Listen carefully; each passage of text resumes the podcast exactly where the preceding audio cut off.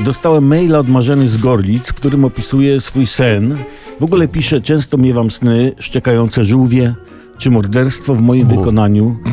No niedawno miałam sen, w którym obudziłam się i na blacie kuchennym czekała na mnie wiadomość, na której drukowanymi literami napisane było Proszę się spodziewać podwyższonego rachunku za wodę. Olbratowski siedzi w lodówce i ma prawo używać wody.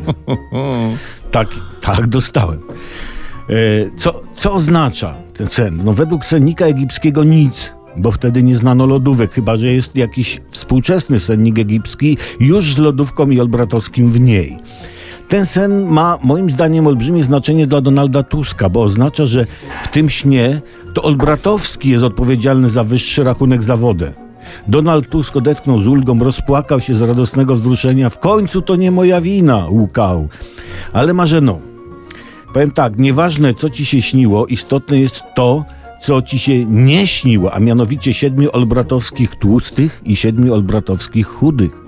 Tak jak faraonowi krowy, bo to by oznaczało, że musiałabyś jak faraon gromadzić zapasy na 7 lat chudych. W przypadku tego snu tłuste olbratowskie symbolizowałyby polski ład, a chude olbratowskie jego skutki. Dobrze też, że ci się anioł we śnie nie ukazał jak Józefowi i nie kazał wracać inną drogą ze sklepu do domu z tymi zapasami, żeby ominąć się paczy Putina. No i na koniec może taka uwaga natury ogólniejszej. Długi, zdrowy sen nie tylko przedłuża życie, ale także skraca dzień pracy. Rozważmy to.